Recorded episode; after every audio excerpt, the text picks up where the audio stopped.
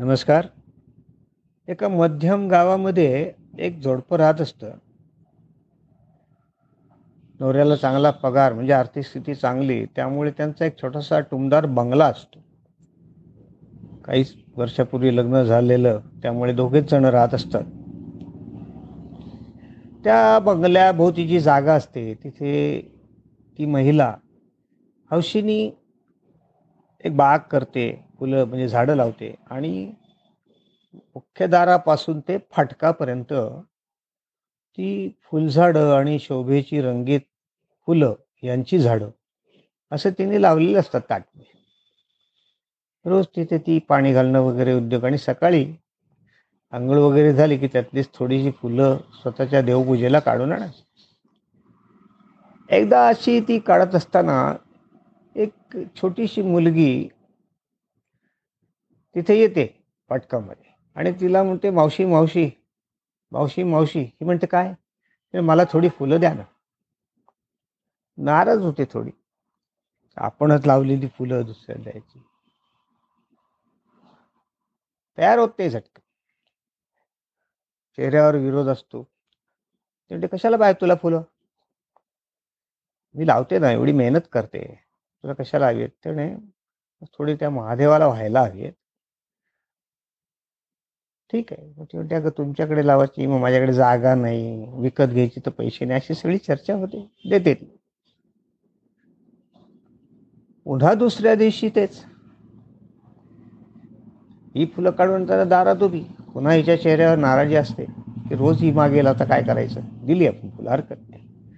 तेवढंच तिचे नवरा येतो आणि सांगतो दे ग जाऊ दे दोन चार. ती देते तिला फुलं. असा सगळा क्रम दहा दिवस चालतो. दहा दिवसानंतर ती मुलगी काही येत नाही.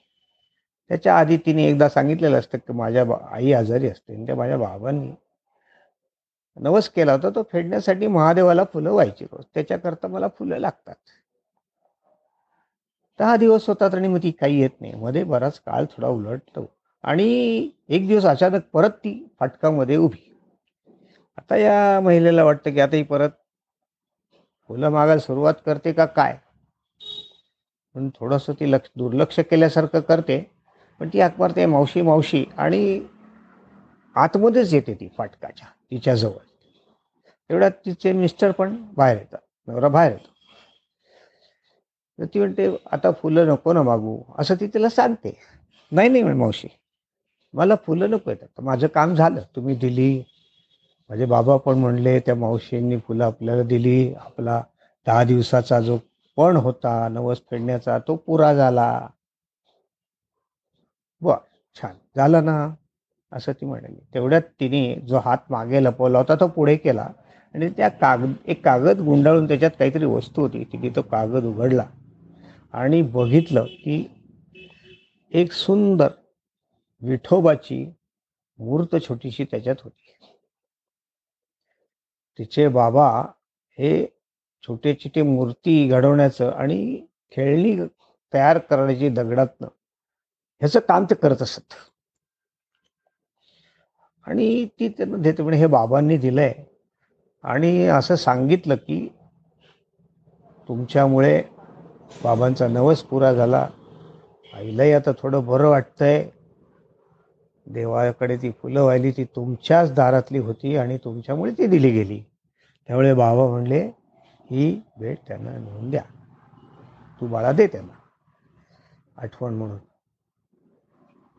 तेव्हा मिस्टर तो नवरा म्हणाला बघ गरीब घरी माणसं असली ना तरी ते कसं असतं की आपल्यावर केलेल्या उपकाराचं ओझं ठेवायला सहसा चांगल्या वृत्तीची माणसं तयार नसतात आणि चांगली वृत्ती ही पैशावर अवलंबून असते असं नाही.